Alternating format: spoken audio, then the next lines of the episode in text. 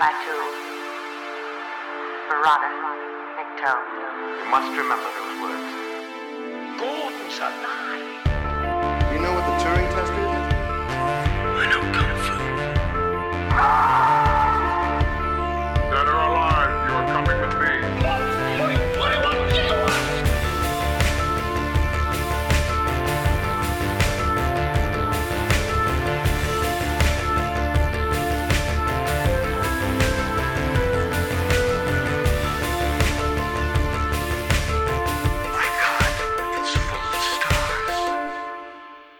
Ladies and gentlemen, welcome back to Stories Out of Time and Space. I'm your regular host, Scott Weatherly, and as always, I am joined by Julian Darius. But Julian, are you yourself, or is there somebody else in there? Who's going to be doing the podcast today? I contain multitudes. There are many people vying for control. I do sometimes feel this way. I mean, I do really like this idea of sort of multiple memories. Kind of not knowing like what's real or you know, are there somebody else's memories? Did that come from some fiction I saw or what have you? What about you, Scott? Are you yourself today? Today I feel, but tomorrow's another day that we shall see. But today for the podcast we're going to be talking about 2020's Possessor. Directed by David Cronenberg, written by David Cronenberg. The story of, I'm just going to call her Vos, but Tasya Vos, the character, who is, I'm going to say like a corporate assassin, kind of thing. I think that's really what it is, who using technology is placed in a state and is then possesses or aligns with a victim and then is able to influence and sort of possess that person to do things, and then that person will kill the victim, and then kill themselves, basically sort of enabling it to look like a random attack or a murder, and then whoever the client is completely clean, no connections, so on and so forth. However, when she starts to possess a victim, Colin Tate, things start to go wrong. She's already seems to be suffering from some sort of psychological breakdown, but the more that pressure gets put on, the boundaries or the barriers between what is Vos and what is Colin Tate start to break down. And will she pull off this job? So that's a quick sort of rundown of this. Julian, what did you think of Possessor? I like this film.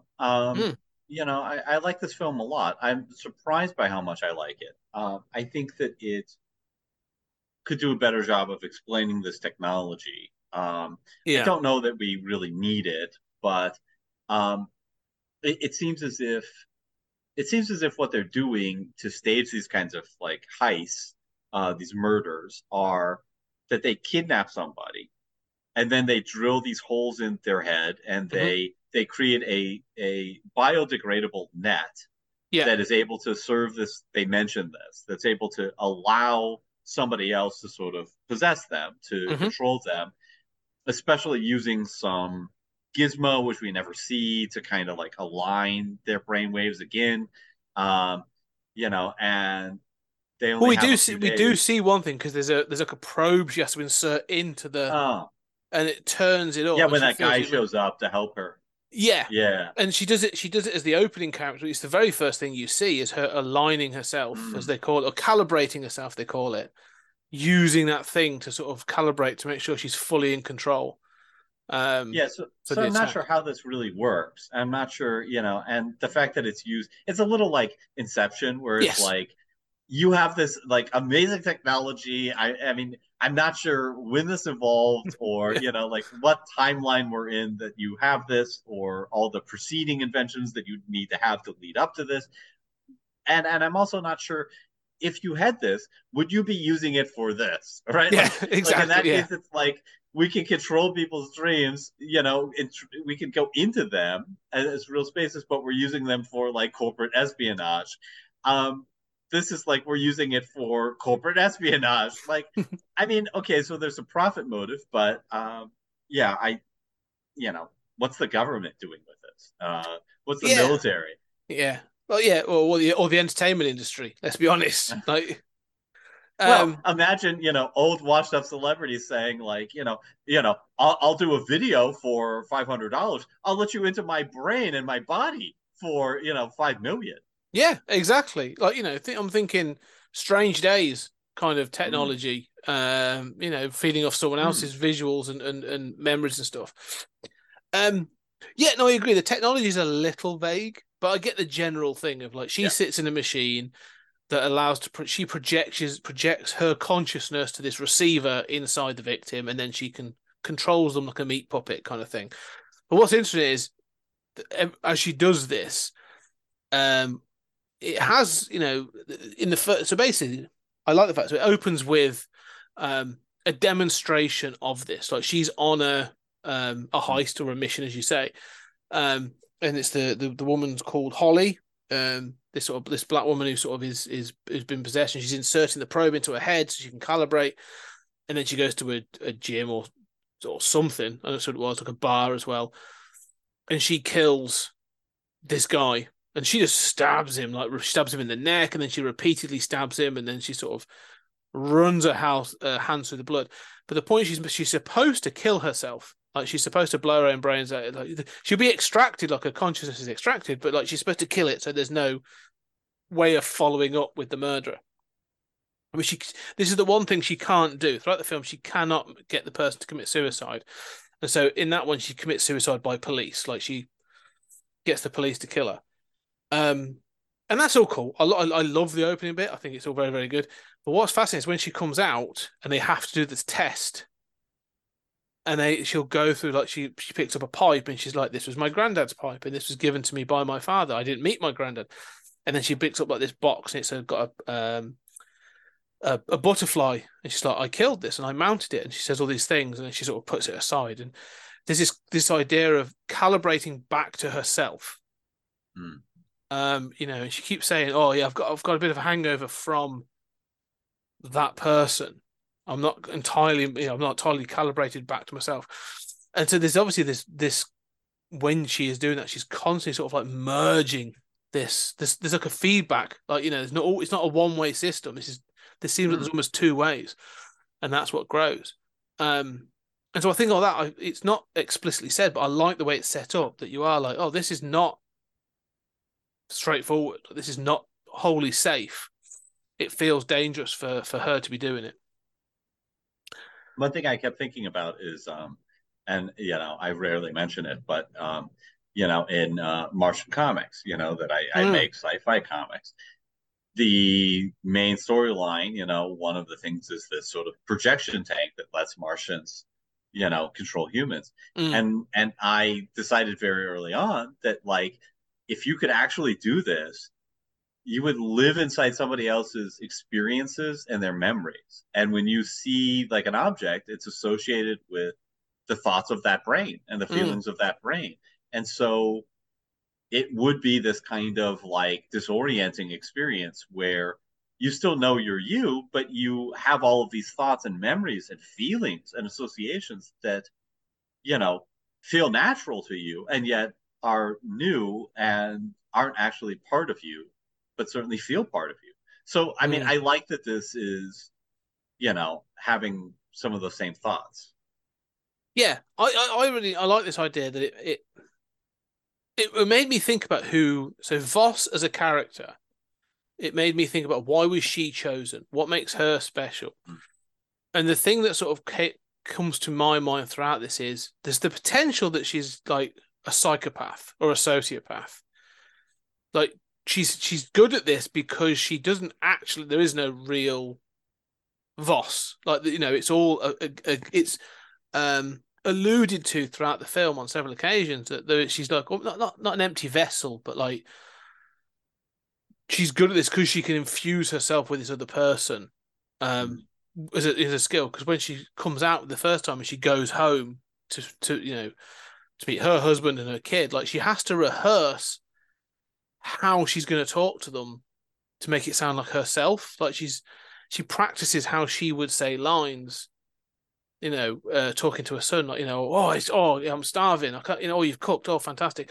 And she goes through, like, several versions of this before she's like, okay, I'm ready to go in. And I'm like, oh, okay, that's interesting. Like she's still trying to calibrate. Let's be honest. Have you ever done that? I mean, I've done that. Maybe, but yes. But, you know, it depends on who I'm seeing. You know, sometimes I've done it when it's someone I'm nervous about seeing, which right. is understandable. Or it's a big thing. Like, you know, when I'm younger, it's been like a girlfriend's parents or it's a job interview or something like that. But for her to be doing it for her son and stuff, and it's for such mundane things. It's even the greeting. Hi, you know, how are you? Feels uncomfortable to me watching this. I'm like, oh, she's not quite ready for this. Well, I took from it that I like the psychopath angle, right? Because especially with the killing of the butterfly that, you know, comes back at the end. So, you know, maybe that is, a deeper thing that I have to think about. You know, was she always already a psychopath? I sort of took it that she had some lingering effect from having done this, right? That she's obviously not as well as she's supposed to be coming out of this, right? It's taken a toll. The other thing you've mentioned that you didn't mention is that not only was she supposed to kill herself, but she wasn't supposed to stab this guy. Oh no! Yeah, she's supposed to shoot him. She's been given a gun. Yeah, she's supposed to, they assumed that she would just shoot him and then kill herself. And she's just like, well, it seemed more in character. But what she's done, right? Like, imagine you're in charge of this person. What she's done is not only stab this person in the neck, right?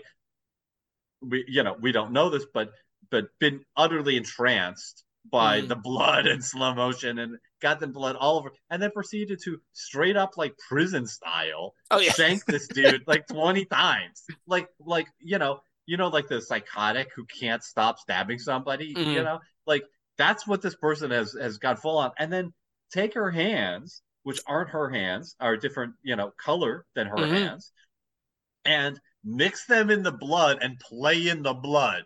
Yes. All of which might be a red flag, right?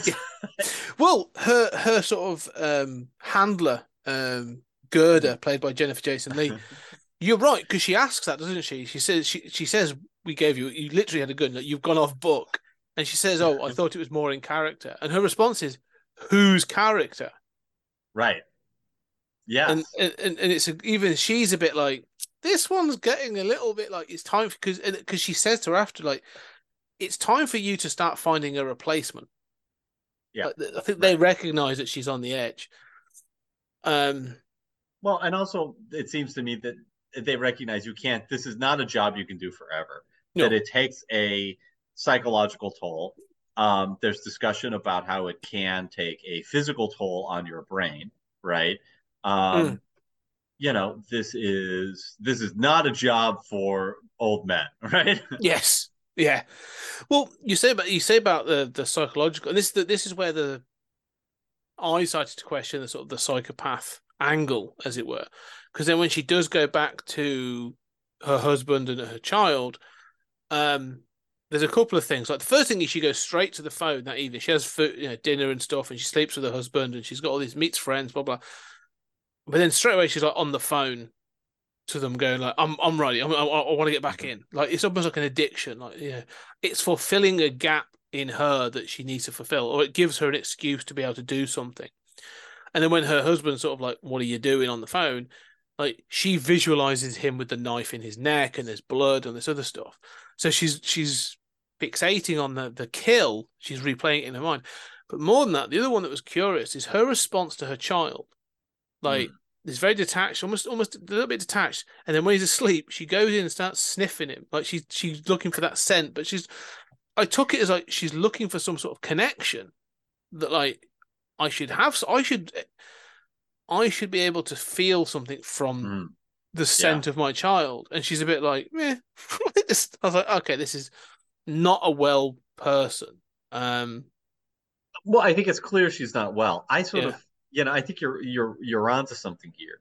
I sort of was thinking that that she's disconnected, and that there's like a sort of like social disorder, right? Like I've known people with social disorders who did rehearse stuff, right, and who didn't necessarily feel. I mean, yeah, like I took what you took as signs of potential sociopathy. I took as potential side effects of her having done this too long, right? Yeah. That it's like, this is not my beautiful house. This is not my beautiful son.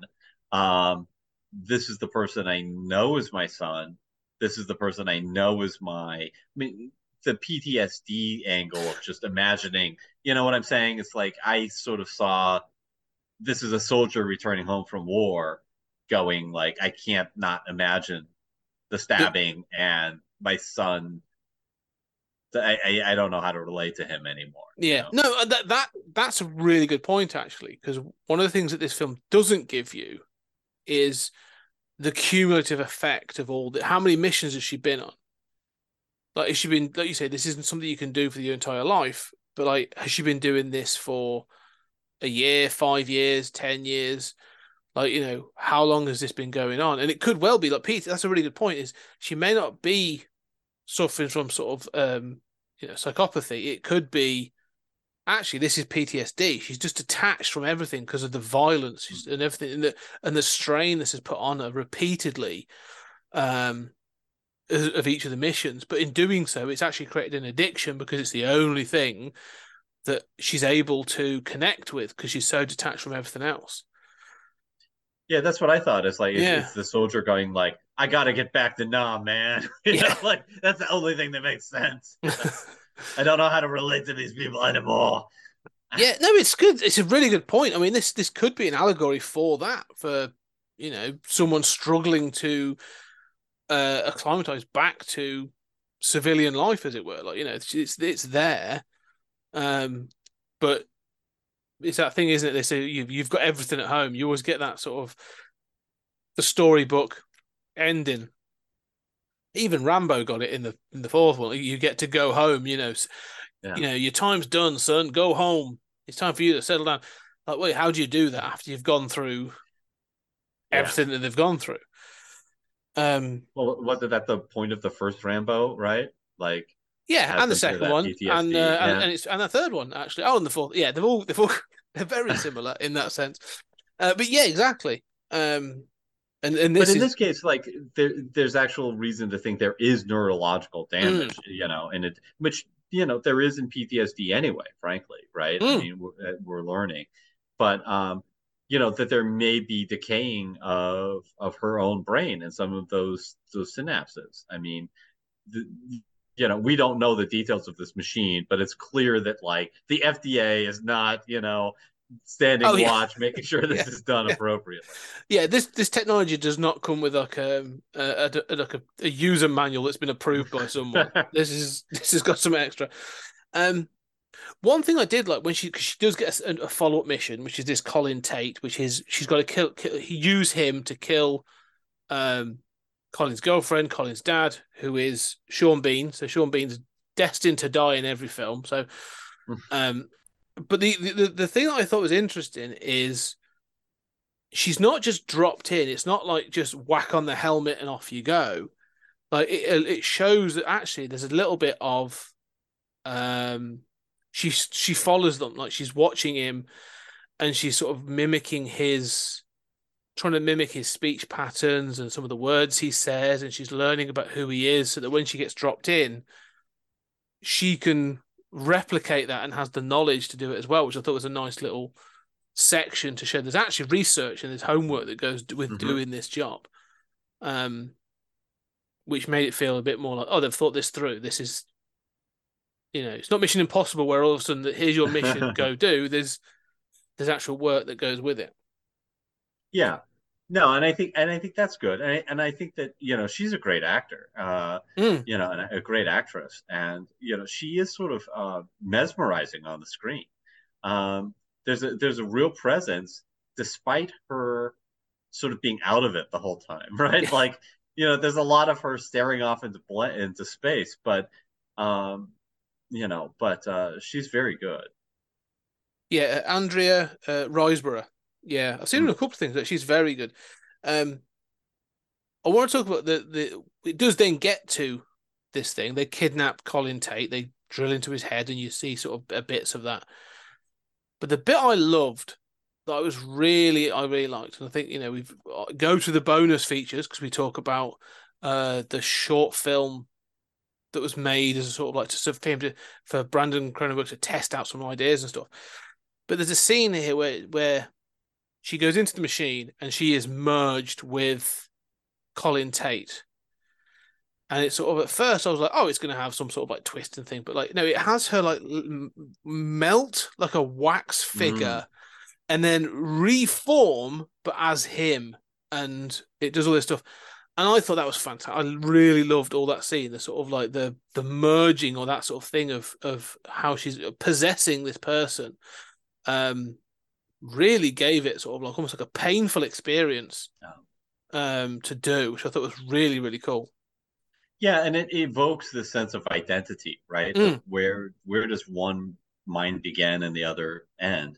You know, and you do see her sort of like checking out his body and sort of examining his penis and stuff like that. There's a, you know, but not in a gimmicky kind of big way, you know. There's no comedy to it. There's no sort of like, oh my God, sort of like, you know, it's and that image, you know, besides the, like, sort of melting identity, you know, it also gets at the horror of sort of like you say, like, this is not a fun comedic experience, right? This is like puts a strain on somebody. And you do get the sense, whether it's sociopathy or mental toughness or something, that she's been she's gone through tests. She's a veteran at this. She wasn't selected off the street, right? I mean, she is she's a toughie. Yeah, and when it goes with it, because it's not just this, obviously, that goes with like weapons training, and you've obviously, you know, you've then got to commit an act of murder that I suppose you could sort of distance yourself from because it's being done physically by somebody else. But yeah, there's a lot of strain and a lot of sort of, you know, stuff that would go with this. I like the fact as well that this, you know, you say that there's a strain that goes with this because she's on her own technically, like she's in this person's being, she's in that the physical of Colin Tate, and she can communicate back at base. I like the way they did that with the sort of the reverb of both voices at the same time and stuff. But when he first is talking to Tate's girlfriend, who's one of the targeted victims, and he's trying to, you know, Vos is through Colin is trying to have, you know, speak properly, ask the right questions, and she says like, well, you've been you're in a great mood too. You're being strange, aren't you? Like, she's jokingly saying it, but I love the fact there's that moment of like, oh, okay, I've got to calibrate myself. What do you make of that? I mean, because that comes back. It comes back like at the party or whatever, you know. Is it just that? Because we see her sort of rehearsing with a microphone, like, you know, listening to the way he speaks and trying to imitate his cadence. I'm not sure. Well, there's two why things. That wouldn't come naturally in his brain, but yeah. But what is it that the girlfriend's hearing that's different or seeing? I think it's his mood, because I think the thing. So one of the things that's interesting, I like the fact is like it has almost like a there's a file, there's a motive. They're trying to create, because there's a narrative that's got to go with this. He can't just be like, oh, he snapped and he killed these people. Like, they're trying to create a narrative that will throw the police off as well. So the point they're trying to make is the strain of being basically in a crappy job, but dating the daughter of the boss. He's emotionally unstable, all that stress, you know. So he keeps building up to say, oh, I think they want to have witnesses say, well, in the days before this happened, like, he wasn't himself. He was staying, you know, he was acting paranoid or whatever, or out of character. So I think he's looking to do that, Vos is looking to do that with Tate, but manage it. Which is because then they say that she gets told to do at the party is to have a public blowout with the girlfriend's dad. So it's building up to create that when he does snap, it's like they can go, oh, that's what's caused it, crazy person, you know, or he's sort of under pressure or drunk or whatever, crime of passion, whatever they are. So I see that, but I feel like that first scene is Vos is dipping her toe in the water, and it's sort of like, okay, that does that work? Does that not work? I know how to talk like him, but what works in this relationship kind of thing. I think, right. Which again, it shows there's work being done to build this up. It doesn't always go straight, right first time sort of thing. Yeah, I think I get that impression. I was more pleased with the party scene and what you're talking about, like sort of setting the stage, crafting a convincing narrative. I think that's very effective. And of course, every 2 days or so, we have a new school shooter over here. We're always looking at terrible mass murder events and wondering, what was the motive? Can we ever reconstruct it if somebody's dead? That kind of stuff certainly hits home and also plays into the movie makes you feel a little paranoid, right? Yeah. Of sort of like, right, is this going on? How much of, because obviously cops follow narratives, right? Cops like to have a neat little, story that makes sense. And guy couldn't take it anymore, berated by his girlfriend's father, gets drunk, gets kicked out, and then comes back for revenge. It's especially if the guy's dead, it's a simple story that makes a lot of sense. Yeah, it works, and they're able to sort of carry it away.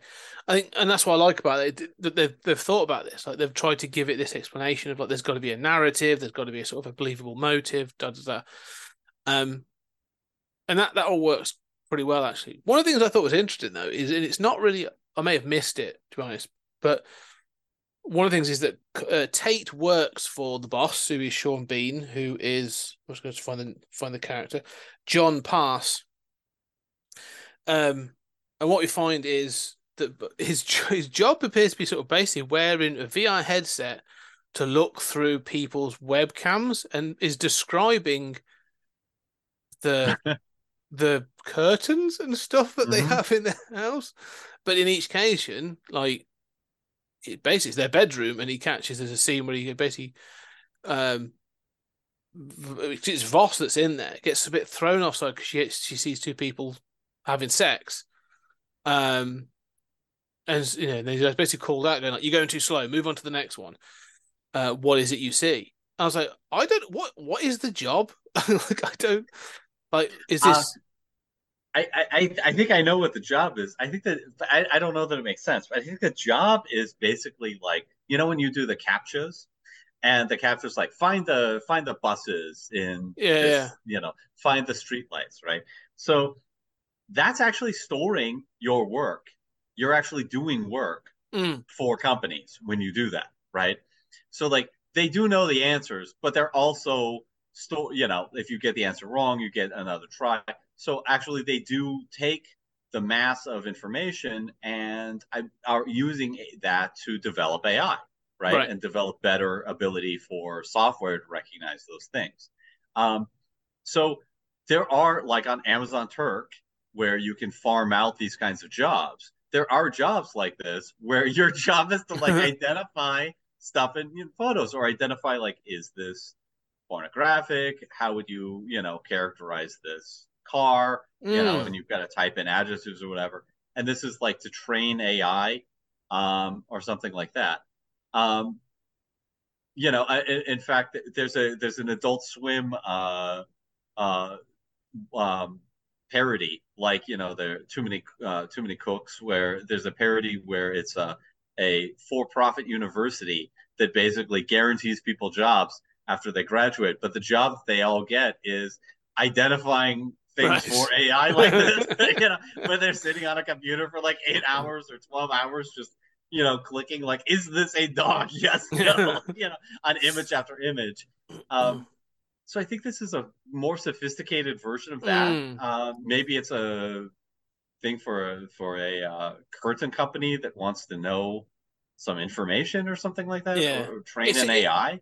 But maybe, it is bizarre. It is bizarre. It could use a little more explanation. Yeah, yeah. Because what's funny as well is that the girlfriend's friends know about it. They know what the job is. because one of them admits that she basically sits in front of, on a daily basis, sits in front of her webcam and masturbates just to give them something to look at. You're like, all right, okay, this is a known thing. Like, this is bizarre, but fair enough. So yeah, but the job, I get the drudgery of the job. So like, again, they're setting this thing up with like there's a drudgery. It's under pressure because it's like the production line, but like you say, doing something for somebody else. So I like this idea of like they've picked this character, this Colin, for a reason. But it's never explained like how he's met the girlfriend or how he's got a connection with, because the boss has given him this job, but basically it's like Pass has given him this job to basically drive him away. It's like I'll give you a job in the mailroom, and by the way, the mailroom's terrible. Yeah, it's on fire. I like all this sort of stuff. It is interesting, but it's the work. This is where I think the world building's a little bit. I don't need loads, but like there's gaps in the world building where I'm like, oh, okay, 2 minutes or 2 to 5 minutes here or there would have helped this a little bit more. Lunchroom scene with people, on the production line with him or something like that would have been quite interesting. Yeah, no, you're right. I mean, how do they know? The other question is, how would they talk about privacy and masturbating on the webcam? I mean, the implication is that, this is playing off of privacy concerns, right? And all of us giving our data to, tech companies, except those tech companies aren't supposed to be spying on us through our webcams, right? The same is true of your camera on your phone, right? You might give them control, you give them permission, but they're not supposed to be doing this casually, right? Now, Alexa is taking recordings, right? And we know about this, but that's in order for it to do what its function is, right? So, and you can purge that or whatever else. But I'm not. It seems like maybe this is. Because this is an alternate timeline with this different technology, it seems like maybe there are different rules in this one.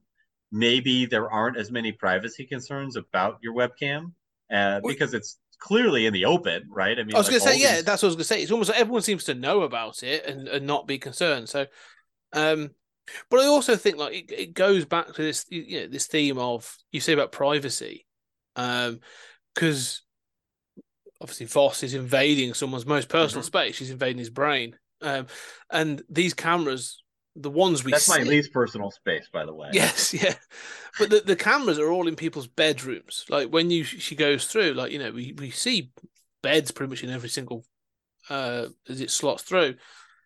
So, again, it's this, like you said, this invasion of privacy. It's this technology is allowing someone to reach into your most personal areas. So I get that it's sort of a replication of that. But this seems to be where, as well, the first part of the film of we get to see that there's some sort of degradation between Vos and Tate. Like something started to go wrong. But what's it's one of those things in films that really bothers me when you get a character like this. It's a trope that sort of... it's a bit annoying. It's not. It's fine, but like you get the protagonist, and then something happens like this. They pass out, or they know this is dangerous technology, or something happens, and then they go, "What happened with that? Your vitals spiked." And they go, "No, it's fine. I'm going to carry on." And you're just like, "Don't be tough. Don't be so bloody stupid," because. It's this sort of, I was going to say machoism, but it's not really applicable here, but it is, I suppose it is, but it's this thing of like carrying on. And I'm just like, I sort of get it, but like, I don't know. It feels tropey.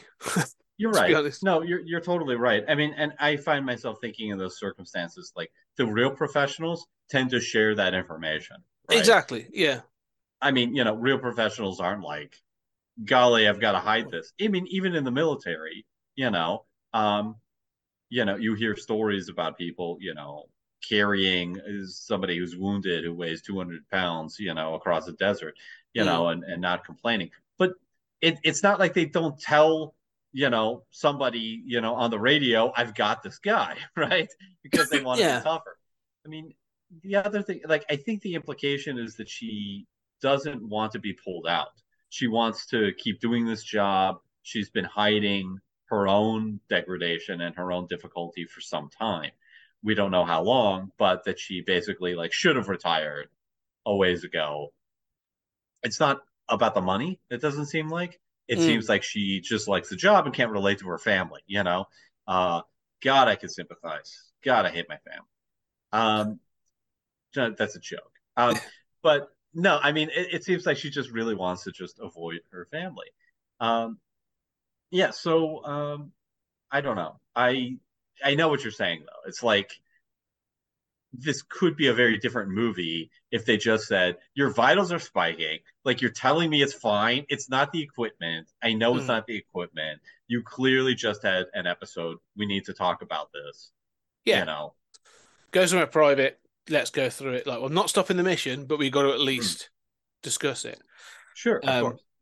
Which is, you know, and that handler is going to get in trouble for not doing it. Yeah.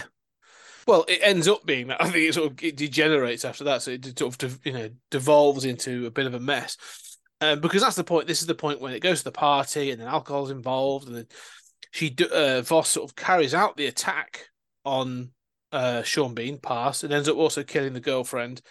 And it's all going to, but then she can't bring herself to shoot herself in the. Yeah, and this seems to be where there's some. She says, pull me out, and she's about to kill herself. And there seems to be, you know, it should be able to all happen.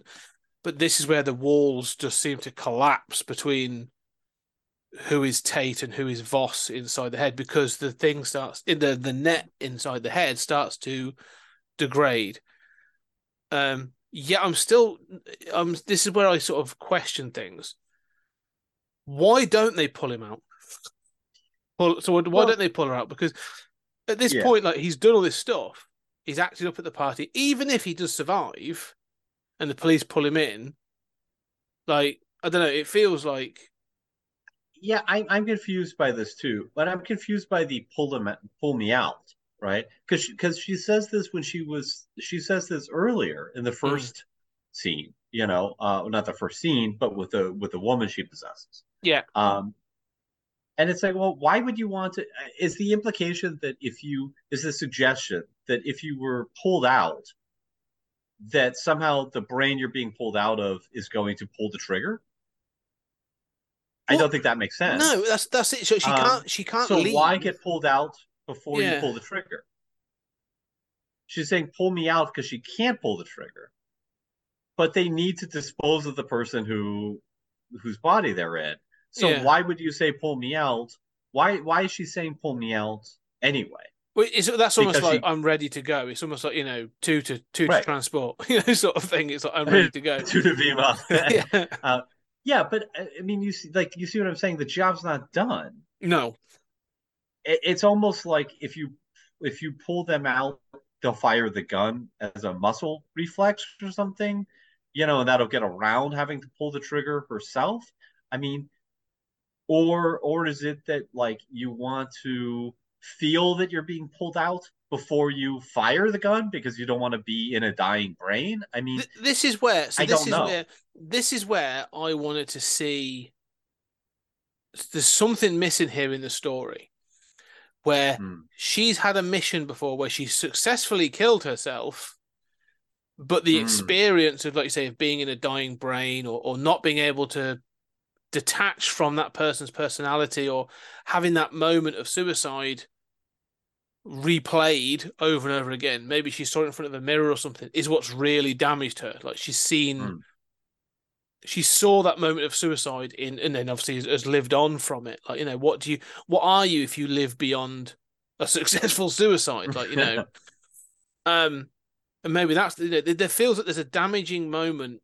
There's a trauma that isn't revealed, that's causing this hesitancy, and I think that's a bit of a gap in the story that could do with being filled. That's where I think it comes to, because there is, because it doesn't feel like, they keep saying about the technology, like, they can put, she's talking to the person at the other end, So it's not not like there's a you know, if you're connected at the time, at the moment of death, like you die too. It's not like there's any of that. It's there's no implication there. No. So I don't know. It seems like there's something. There's a justification for that missing. That I think. Yeah, I mean, I don't even understand what, you know, like pull me out means, you know, entirely. I assume they shut it off, and then this person gets their brain back. But why would you do that with a gun to your head, right? I mean, like, I don't know, you know, throw yourself out of a building or something, you know, and say, pull me. I mean, you know, I don't know. Like you said, there's no suggestion. The reason I think she's got to shoot herself in the face, or shooting herself or throwing herself off a building would work, but they've got to destroy the brain, because although it's a biodegradable net, there's all the signs of surgery that's gone on, so I think they've got to just destroy the head, you know, just destroy the brain, destroy the head to sort of hide tie up the loose ends, as it were. And that seems to be it. So yeah, but it just feels odd, because then that's when obviously the things start coming apart, and because of what happens at the ending, I don't know why they don't do other things. Other things, yeah. We'll get to it when we get to the ending. Well, let's talk for a second about gender. Let's stop at this point, because I think there's something interesting going on here. I mean, first of all, you do see a lot of genitalia in this movie for, you know, a mainstream release. You know, there is a shot of her in his body with a penis. There's also, you know, obviously the webcam stuff, you know, stuff like that. And yeah, I'm not bothered by any of this. It's interesting, but the thing that I wanted to highlight is especially the body that she possesses and his relationship to that girlfriend, because this is a story about where the woman is the main character, and why not have it be a woman, because it's somebody possessing somebody else, right? Yeah. There's no need for that to be a man, and you know, there's actually, you know, I mean, the qualities that you need are like endurance and, you know, mental endurance and some things that possibly women are better at anyway. But certainly there's no reason for this. You know, it's like Avatar, right? Like there's no need for the person who goes in to be a white guy, right? Yeah. So, you know, okay, kudos to them.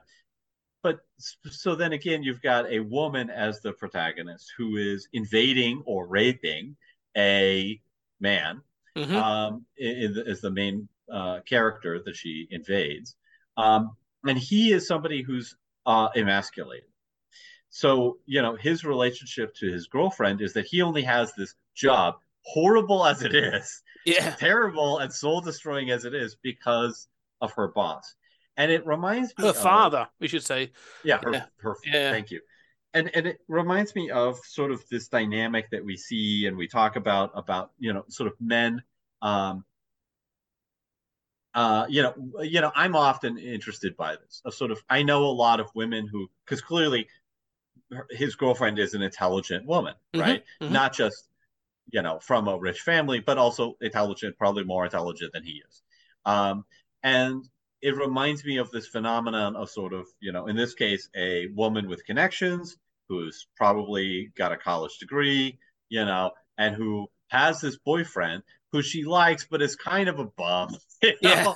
And so this is the kind of like, you know, it's not the incel thing, but it's kind of like the, you know, my boyfriend just wants to play video games, and I got him a job. I got him a job, and he does nothing but bitch about the job. You know, like I'm inheriting money. You know, like what? And then her friends tease him too, right? So there's clearly a kind of gender thing going on there. And I wondered if you had any thoughts about that. No, you know, I actually, I did think about it from not that to much that sense. That's a really good point. I mean, that's sort of this thing about, you know, you're going back to incels. You're also thinking about sort of the Andrew Tate kind of scenario, this sort of like ultra machification, the alpha male kind of scenario of, you know, and all this other stuff. It's all bullshit, but this other stuff. But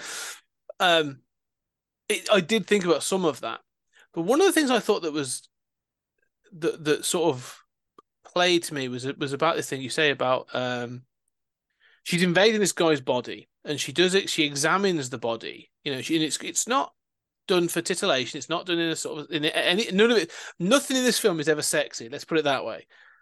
But she examines and she does. Well, the murders.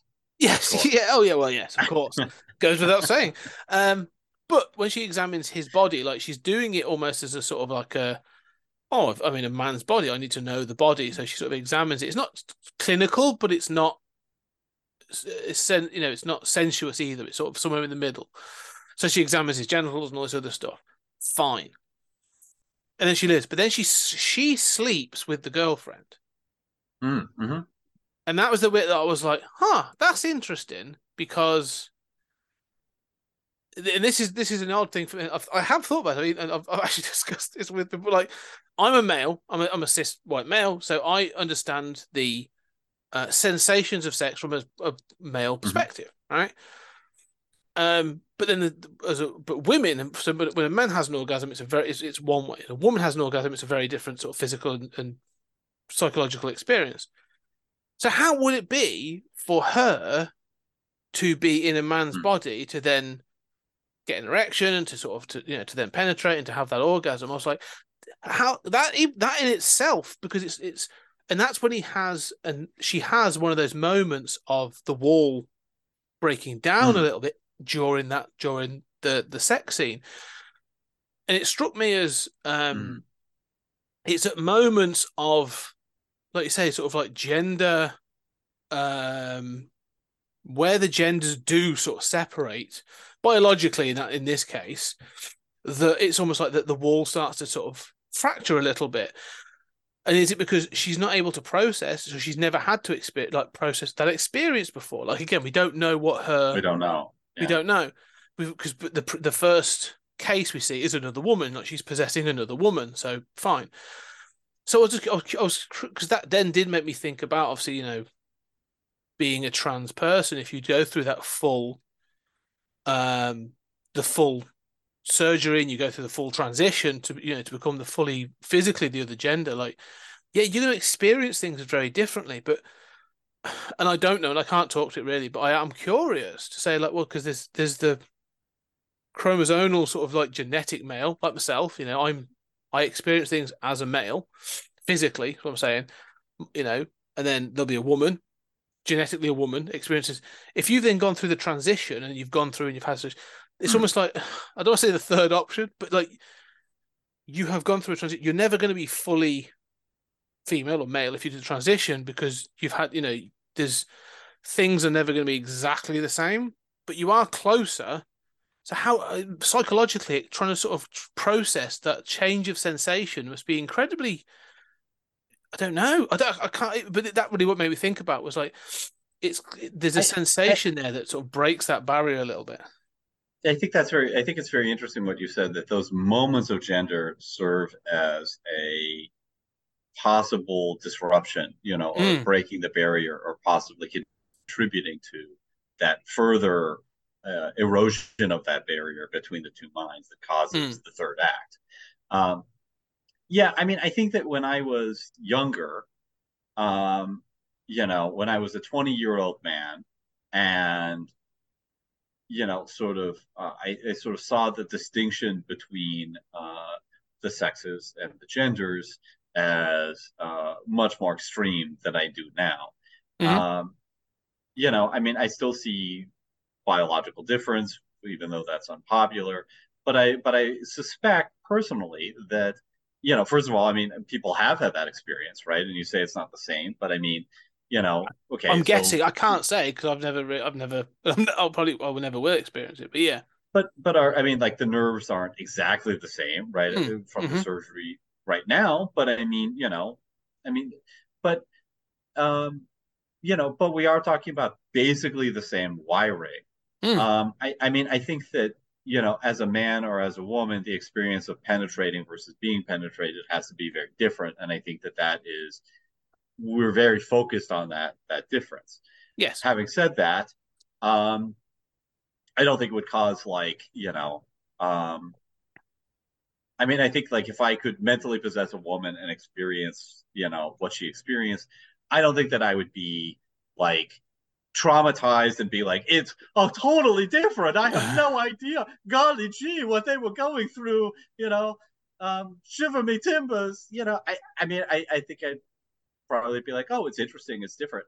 I would like to have that experience. That sounds fascinating. But I don't know. I don't know that it would be as shocking, but it's certainly something to think about, right? I mean, certainly it would be different, right? I mean, it would be, you know, something that would, you know, add to one's repertoire of human experiences that's very unique. I don't know. It just, yeah, and it, you're right. I don't think it would be as earth-shattering or as sort of like, you know, conscious shattering as some things, but I think it would be a very different experience. But the point I think I want to make with the film is that there are this net provides like this network or everything in Tate's head provides like control, but also a barrier. Like there's a wall. He's walled off in some sort of capacity, and I don't know how I don't know what that experience is like for him during that time, but he sort of breaks through at points of either arousal, because when she has the trip out, when she's got the goggles on at work, it's when she sees these two people having sex. Good point. And then it's obviously during sex that it sort of it happens again, and that's that sort of, let's say, that sexual arousal. But when it really starts to fall apart is later on, when it's sort of like, it would seem that this anger that they've played up for this narrative is real. And actually sort of the wall starts to break down when there is further arousal, which is this height, you know, the body is heightened. So it's, you know, I don't know. It sort of feels like there's something in that there's something in Tate in as well as in Vos that's causing this breakdown. And I think it's like, there's something in him that's, I think, almost like a, we've referred to her sort of potential sociopathy or psychopathy, but I think there's something in Tate as well that's causing this. He's got like a simmering anger. Like he is genuinely, he may have even considered what actually happens. Yeah, that's possible. I haven't thought about that. I was going to say, you know, before we moved on, that it might be one reason why you'd want to have a Vos be female, because the, you know, possessing and having sex in a woman's body as a man probably wouldn't fly in 2020 as easily as the reverse, right? Yeah. But, you know, you're right. There's, you know, so let's think about those murders, right? Because we have two main murders, right? One is the stabbing at the beginning, where it just goes on and on and on. And then the other is she's got a gun, but kills the, you know, succession, you know, sort of boss guy with a poker, and shoves it in his mouth, you know, and watches him as she twists it and then stabs him underneath the eye. There's some very graphic stuff here of her essentially, you know, sort of playing with the victim as he gurgles. And we find out later he actually has survived, but we only hear that on TV. I'm not sure why that winds up being important, if it does.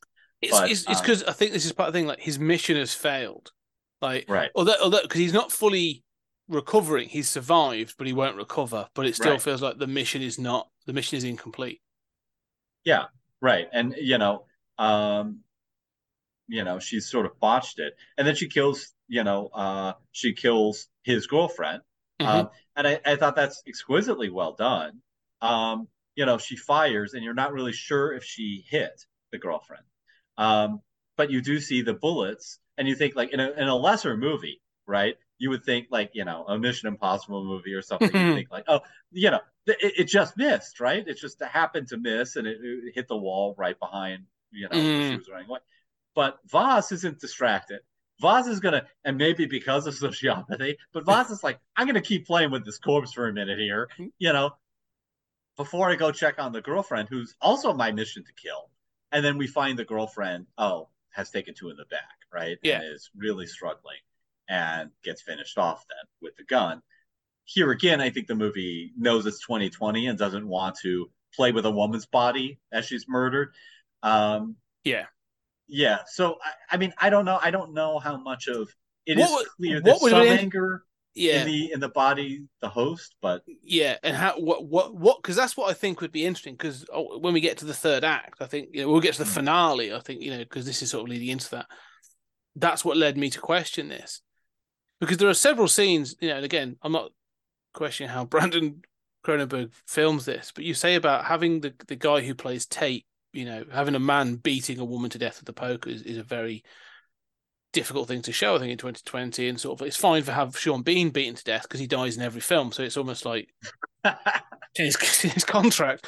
But what would be interesting is, and I think it would throw in something different, they could do it quite easily, is have the actress plays Vos, have them on screen committing the act. And, you know, it's not her there physically, it's Tate, but it's her that's experiencing that moment, and it's her anger or her. And that way, if she was to beat the girlfriend to death following the gunshots, like, you'd be like, oh no, this isn't a man beating on a woman. This is someone this is like Vos, who's clearly psychotic or something, beating on this. This is something extreme. I think it would have been uncomfortable, but I think it would have possibly been laid out the situation even more than it is already. Yeah. No, I mean, I did kind of wonder if it was, especially, I think the moment where I wonder if it's pulling its punches is when he finishes off she in Vos and his body finishes off the girlfriend with a shot to the head. And I thought, well, compared to the, 10 minutes of slow head crumpling that I've been watching. This is so mercifully brief, and it comes later, right? So if anything, it should be an escalation. That sort of felt like pulling its punches a little. I agree. But until the end, when the child gets involved, and then I'm like, oh no, that's quite beautiful, right? Let's talk about the third act. So the third act leads into that. So basically, he's botched the mission. He's botched the mission. He goes on the run, hides out in the friend of the girlfriend, who she's shown an interest in him. So he's going to use that as a hideout, or Vos is going to use that as a hideout. But the wall is starting to break down. Like there's almost like memory gaps happening, where it's passing out. We don't know who's doing what, because and then this guy turns up. Well, first off, we find out that the girl, this friend, says, "Oh, she's going to go have a shower," and then we never really see anything. And then we find out she's been killed as well. And so you're a bit like, "Okay, wow." We see Tate raise the gun to her, and it's a really creepy kind of like psycho moment, right? But you don't see the actual murder. No, so you sort of like you can sort of assume, but you're never entirely sure. Yeah. But it's confirmed, but this is when Tate sees it, he's shocked. But then another person comes in who we've seen is a friend from work who knows all this stuff, but is now what they call, he calls him like a handler kind of thing. Like he's there to help, and he brings the calibration machine so that they can recalibrate and get the thing done. Right. But it doesn't quite go to plan. And then basically, Tate regains control and goes to her house. He's able to access. This way, it becomes a two-way street. Like, he's able to access her memories and her thoughts. And so, he tracks down. He meets the son. Eventually, sort of gets into the house. He knows her name. He's managed to sort of get her name, and he gets into the house and he starts attacking the husband, asking where she is, because he wants to sort of get her out. And it's then she sort of comes. I like it. There's a nice scene where they almost have like an internal conversation. I was confused by that. I mean, so a couple of things here. One is you pointed out that Tate is himself violent, right? Mm-hmm, like it's funny, like, we take this for granted in stuff like Total Recall, where it's like, yeah, the person doing the possessing and the person you're possessing are both violent. There's a kind of, like, in the 80s and 90s, you just assume, like, anybody is one bad situation away from committing, you know, murder. And not even a bad situation. Yeah. Just give them a gun. Just give them a gun, and all of a sudden things go sideways. That was the rule in the 80s. But yeah. Right. Yeah, exactly. You know, I mean, look, it's a premise of Die Hard, which, you know, gets so much acclaim because it just says, hey, that's a hard transition to make. You're going to step on glass. And we're like, brilliant. Everybody else just instantly became an action hero. But now it's 2020, and that's no longer the case. So, you know, I guess, you know, first you have a point about, like, how he takes to this very well. Mm-hmm. Violence is not so, and acting in an intimidating way, going to somebody's home, you know, implicitly threatening their kid. These are not lines to him, right? Yeah. That he's crossing. It doesn't seem like.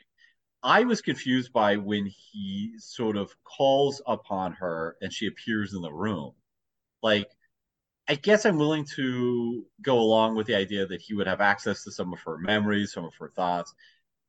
Why would you then, you know, I hate when there's the sort of Fight Club thing of, like, you know, it's such a cliche of, like, every mental illness involves imagining somebody in the room with you. The right?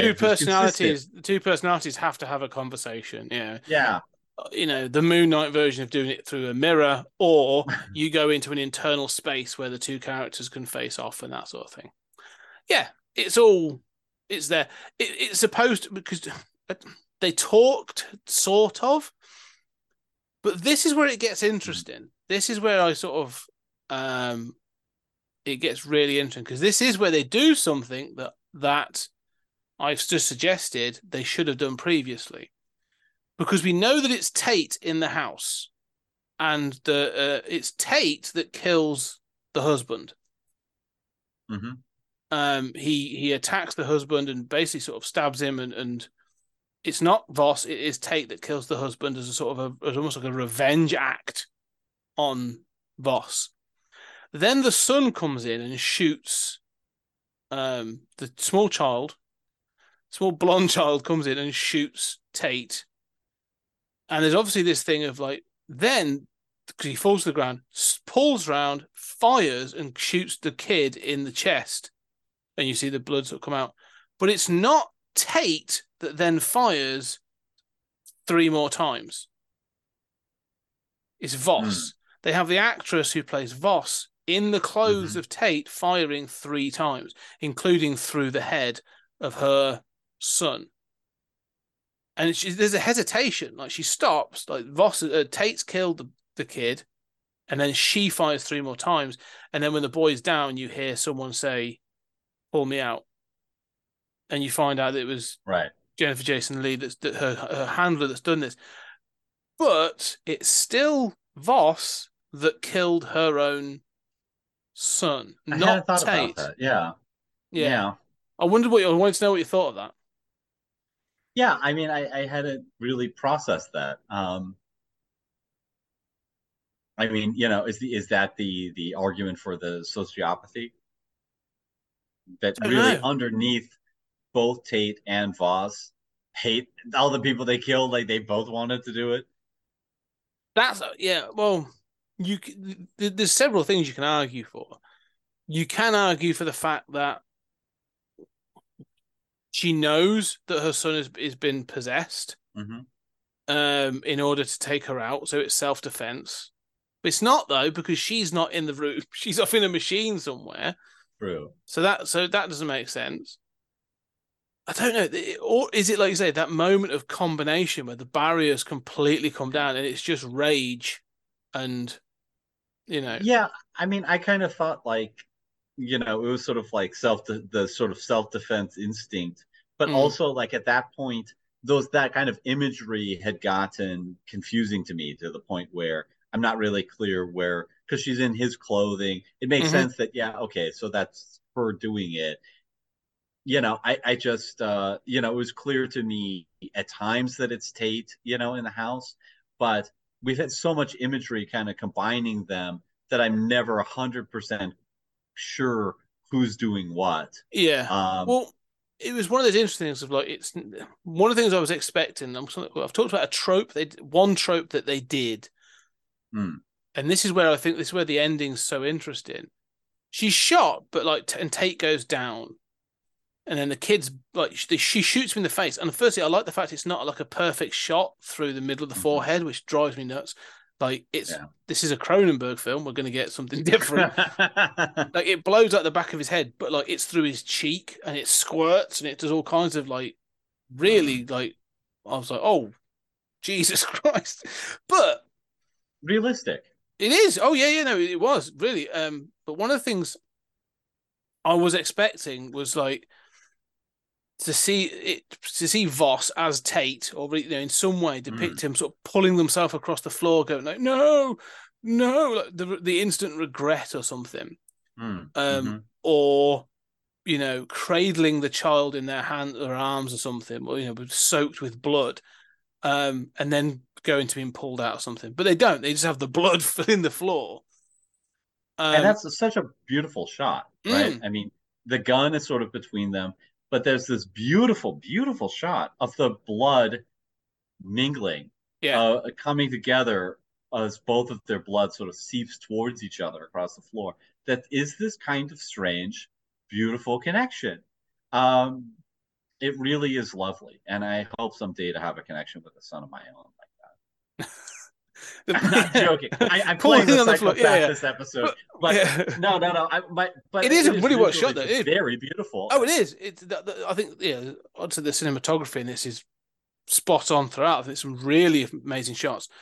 But one of the things that goes back to then is you find it's Jennifer Jason Leigh and Gerda and Voss are taking out the machines, and they do the tests again, and this is where it ends. Mm.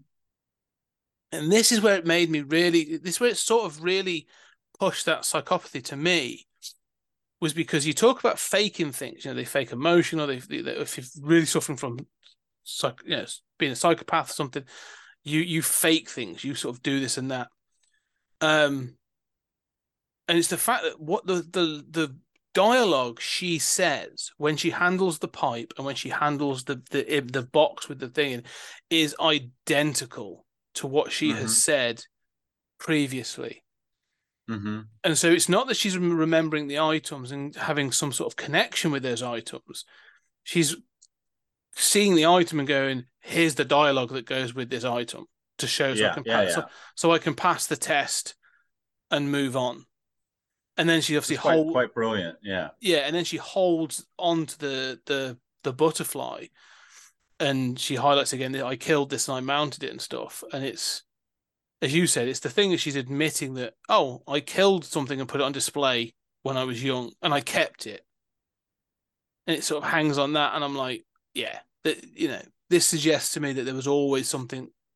She was always a psychopath. There was always something with Voss that was going to lead to this. That this was almost like inevitable. But then it's left ambiguous because it's like, well, what happens after this? Like, she can't go home. Her family's been killed, and you know the job's been kind of botched. So, where to go from here? But it's. Any thoughts on that final sort of scene? No, I mean, I think it's interesting. I do wonder what happens next. I mean, I do wonder what's going to happen with this. You know, your family's dead, right? I mean, they're not going to, you know, this is sort of debriefing, but you assume they're not going to put her in again, right? I mean, her career's over. Her family's dead. I love your psychopathy, you know, sociopathy sort of angle here.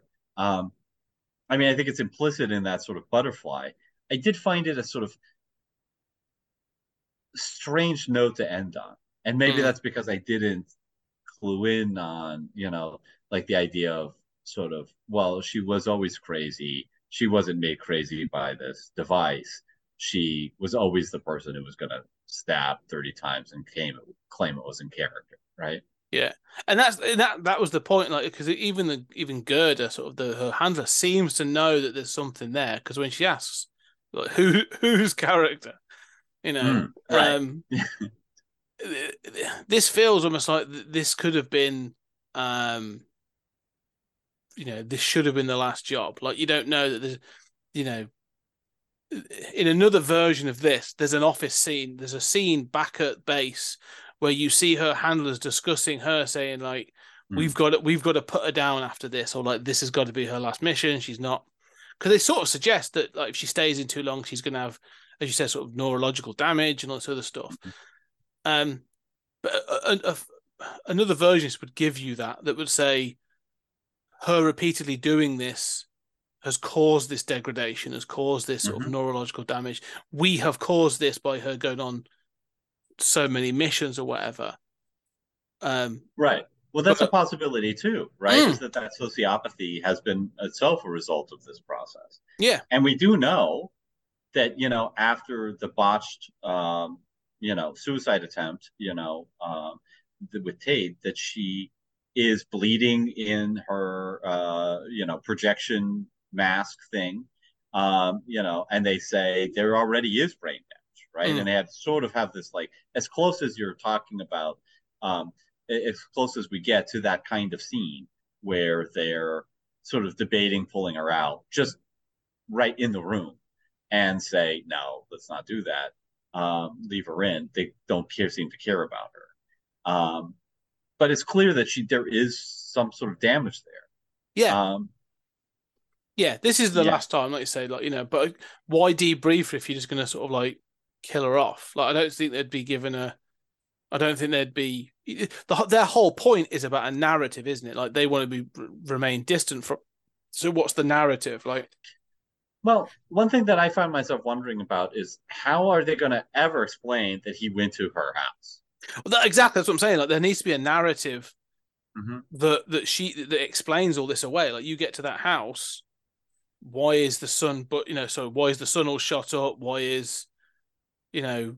But if they know that it's him that killed this the boss, and the girlfriend, and this other stuff.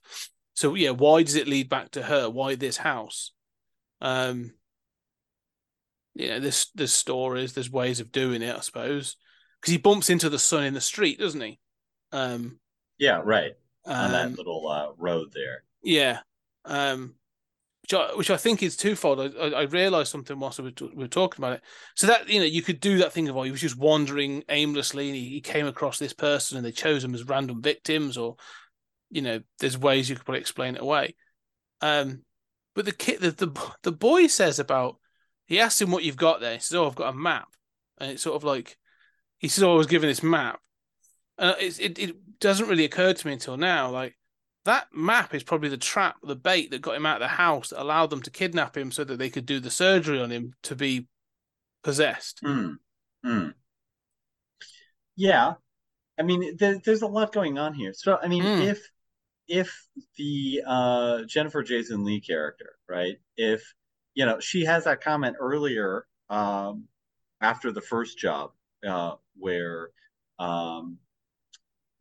Voss has possessed the black woman and been killed by the cops, says something about, like, you know, don't go back home, or, you know, like, it's kind of critical of her, you know, doing that, of kind of like maintaining this kind of connection. And then she's the one who winds up being the son, right, controlling the son, and arranging for, you know, the end result of this is that her family's dead. Maybe that Voss's family's dead. Maybe the point is, like, to manipulate Voss to make Voss more sociopathic, not less. You know, we're assuming that the problem is that Voss is a sociopath. You know, I might have been selected for this, but maybe the point is, like, to be perfect at this job, you've got to be a sociopath. And, like, how much of this is a conspiracy to kill Voss's family? That's very good point. Like, by removing that emotional connection, or the last tethers of that emotional connection, she's actually now a much more efficient possessor, a much more efficient killer. No, but she's still unreliable. Maybe. She's still unreliable. Like, she'd still be going in and being like, "We gave you a gun, yet you used a chainsaw. Can you stop doing that?" Like, you know.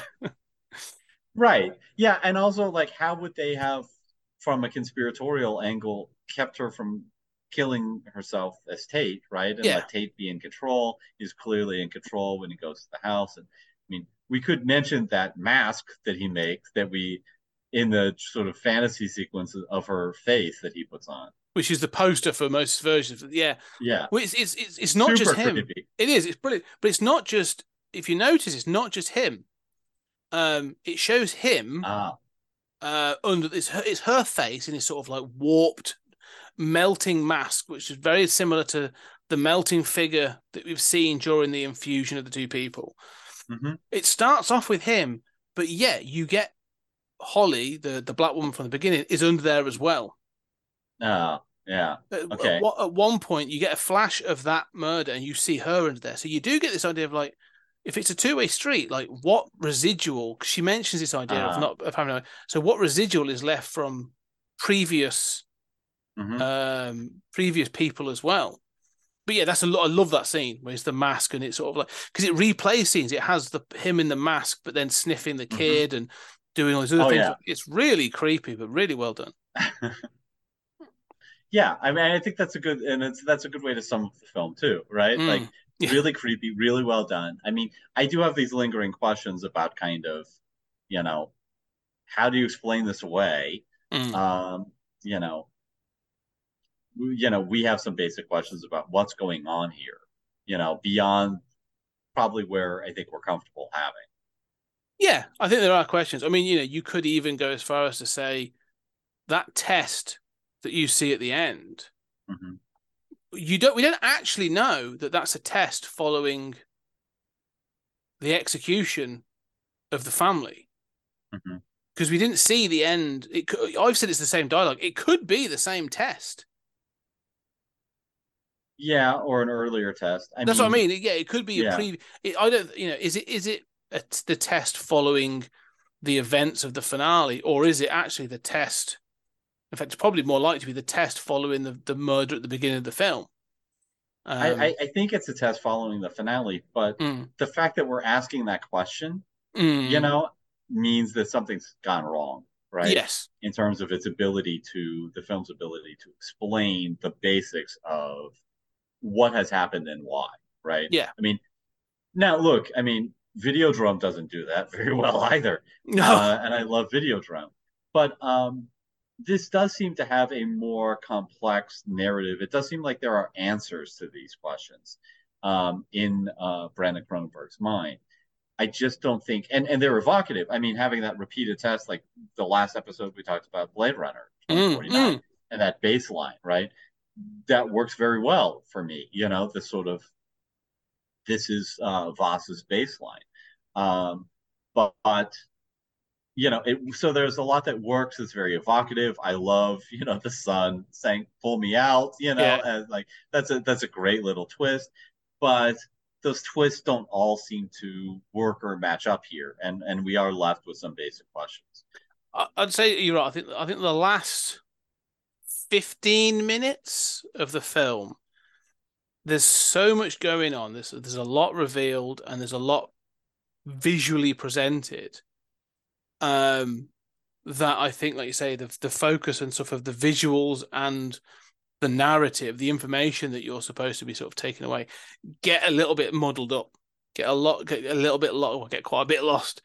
And I do think that's where they're sort of like, there's it's not long, it's not long from sort of 1 hour 40, something like that. You could take your time a little bit more with that finale, give it an extra sort of 5 minutes. And I think you would have just a little bit more clarity that would allow you to sort of walk away from this going, oh, I think I've answered 95% of the questions I had. Yeah, and I think that, it's funny because we've done a lot of foreign films. We've done a lot of ambiguous films. I think we're very comfortable with that. But we also want there to be answers, right? Want there to be an explanation. And as much as we're critical of sort of information dumps and, the exposition, it's perfectly possible to get us a little more idea of how this technology works, a little more idea of what's going to follow after this, of why you know, at the most basic level, why did Jennifer Jason Leigh go into this kid, right? Yeah. When? How long, right? I think it would not take very much to just gesture in these directions. We don't need it spelled out Hollywood style, like, you know, no. Now that you've revived, let me tell you what we were doing this whole time. You yeah.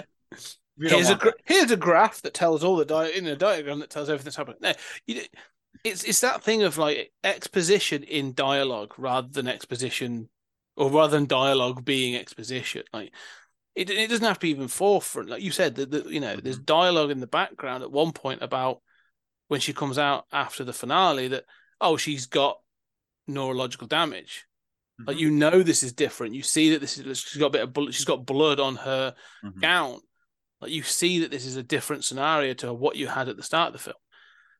So it's just little things like that. You can give that information that you know, in different ways that I think would be a bit better. But that's not to say that, you know, like you say, I still love this film. I still really enjoy this film. And it, you know, the fact that like it does make me think is, you know, and it makes me want to go, oh yeah, what else has Brandon Cronenberg done? You know, I want to see Antiviral. I want to see Infinity Portal. You know, I want to see those things now. Yeah, so, me too. I'm curious. Like, you know, this guy's got, you know, he's got a style. Yeah, and he's got some chops. Yeah. I think there's, you know, he's, well, and also, you know, we're talking about, you know, he's done 3 full length films. They're all sci-fi, which is not true of his father. You know, who's dabbled in sci-fi, but really has mostly done, you know, horror and, you know, crime and, you know, different genres, all with his own style. But I mean, it's interesting that Brandon Cronenberg is, at least so far, more interested in science fiction. Yes. So yeah, with horror elements as well. They're like quite strong horror elements, like this. Yeah, that very visceral sort of Cronenberg-esque, you know, thing. So no, I had the same reaction, I think. Yeah, no, I think, you know, it does. I'm definitely going to check out some more of his stuff. And obviously, ladies and gentlemen, we did watch. What's it called? Please Speak. It's a short. Yes, Please Speak Continuously about your experiences. It's a 10-minute short film that Brandon Cronenberg made. Basically to test out to test out some filming techniques and some ideas and sort of try some different pieces. And we talk about that on the Patreon. So go and check that out, because obviously, you know, every time we do one of these, not every time, but you know, we are heavily loaded. I think the end of this season, we've done some really cool stuff. We've covered an awful lot of stuff. And so, yeah, go check out that short film discussion. Yeah, and just so people know, I mean, in addition to Twilight Zone, we've got the we still got a couple Doctor Who things. Mm-hmm. We've got, you know, the THX short. We've got, you know, this Please Speak Continuously short. We've got the Blade Runner shorts. We've got the Hitchhiker's miniseries. We've got the Transformers original 3 episodes. Like, you know, we are just loading up on there, you know, because we need those Benjamins, you know, the the rent increasing, Tiller and Lem, you know, like, cost of living, man, you know, he's really he's really pushing down on us, like all landlords are. But yeah, no, yeah, if you like what we're doing on the main feed, like those are, you know, we're doing something a little bit extra, the things that we probably wouldn't cover on the main feed, you know, side pieces, bonus features, short films. Other things that we're going to sort of end up covering. We didn't even mention Battle Royale 2 and the other Hard to Be a God. Yeah, exactly. Yeah, so we've like 2 whole movies there. Yeah. So yeah, we've done all kinds of things, and there will be more. So yeah, go and check out £5 a month. I feel like I'm doing sort of like some telethon now, just for £5 a month. You can save a child's life. You can save a podcaster's life. Keep the podcast going. That's right. Keep the lights on. Yeah. That's it. Yeah, make your choice. If you want to sponsor one podcast this month, make it Stories Out of Time and Space. Daddy, why did Stories Out of Time and Space stop making podcasts? Well, you know, they just didn't have the money. It's something that happens. But right. I like that podcast, Daddy. Do you want this to be the reality? That's right. We are helping it. We're an educational service. We're making things better in the world. Just give us your money. No, do go check it out. There are a lot of things on there. There's hours and hours of bonus content. Like, you know, you've got access to all kinds of things over there. Like, and as well, just me doing 30-minute thoughts. There's also quarterly creator corner where I speak to different people. And there'll be all kinds of other bits and pieces on there as well. There's some written bits. And also because Julian and I are in the early stages of doing a Stories Out of Time and Space book, a collection of essays on films from the first three seasons, 12 essays, that's 6 a piece, and then some Red Dwarf specials, some other bonus features. You will get to learn some early stuff around that book as well. So you might get some glimpses of the things we're doing on that. Maybe the cover, maybe some snippets of the essays. We'll let you know. But go find out. So go check it out. There's a link down below. But www.patreon.com/20CG Media. So go check that out. There's a link down below. And it'll be all over Twitter as well. Anyway, for now, though, Julie, any final thoughts, I should say, on Possessor before we do wrap up? No, I enjoy this movie. I just wish there were more like close-ups of eyeballs being crushed, or pokers being shoved in somebody's mouth. That's a Sam Raimi kind of a gig as well.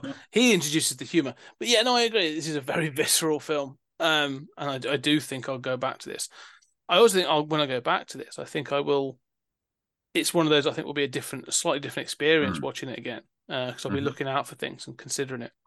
So, you know, maybe take some time away from it, but I'll go back to it. And it's worth the audience's time, man. Like, you know, it's not perfect, but I mean, it's good. We both enjoyed it. I know I missed the chance to say it, but can we just stop and say, like, it's got a 3-act structure? Yes. Like, you know, it actually tells a story from start to finish and follows a conventional structure. Like, that's so rare these days.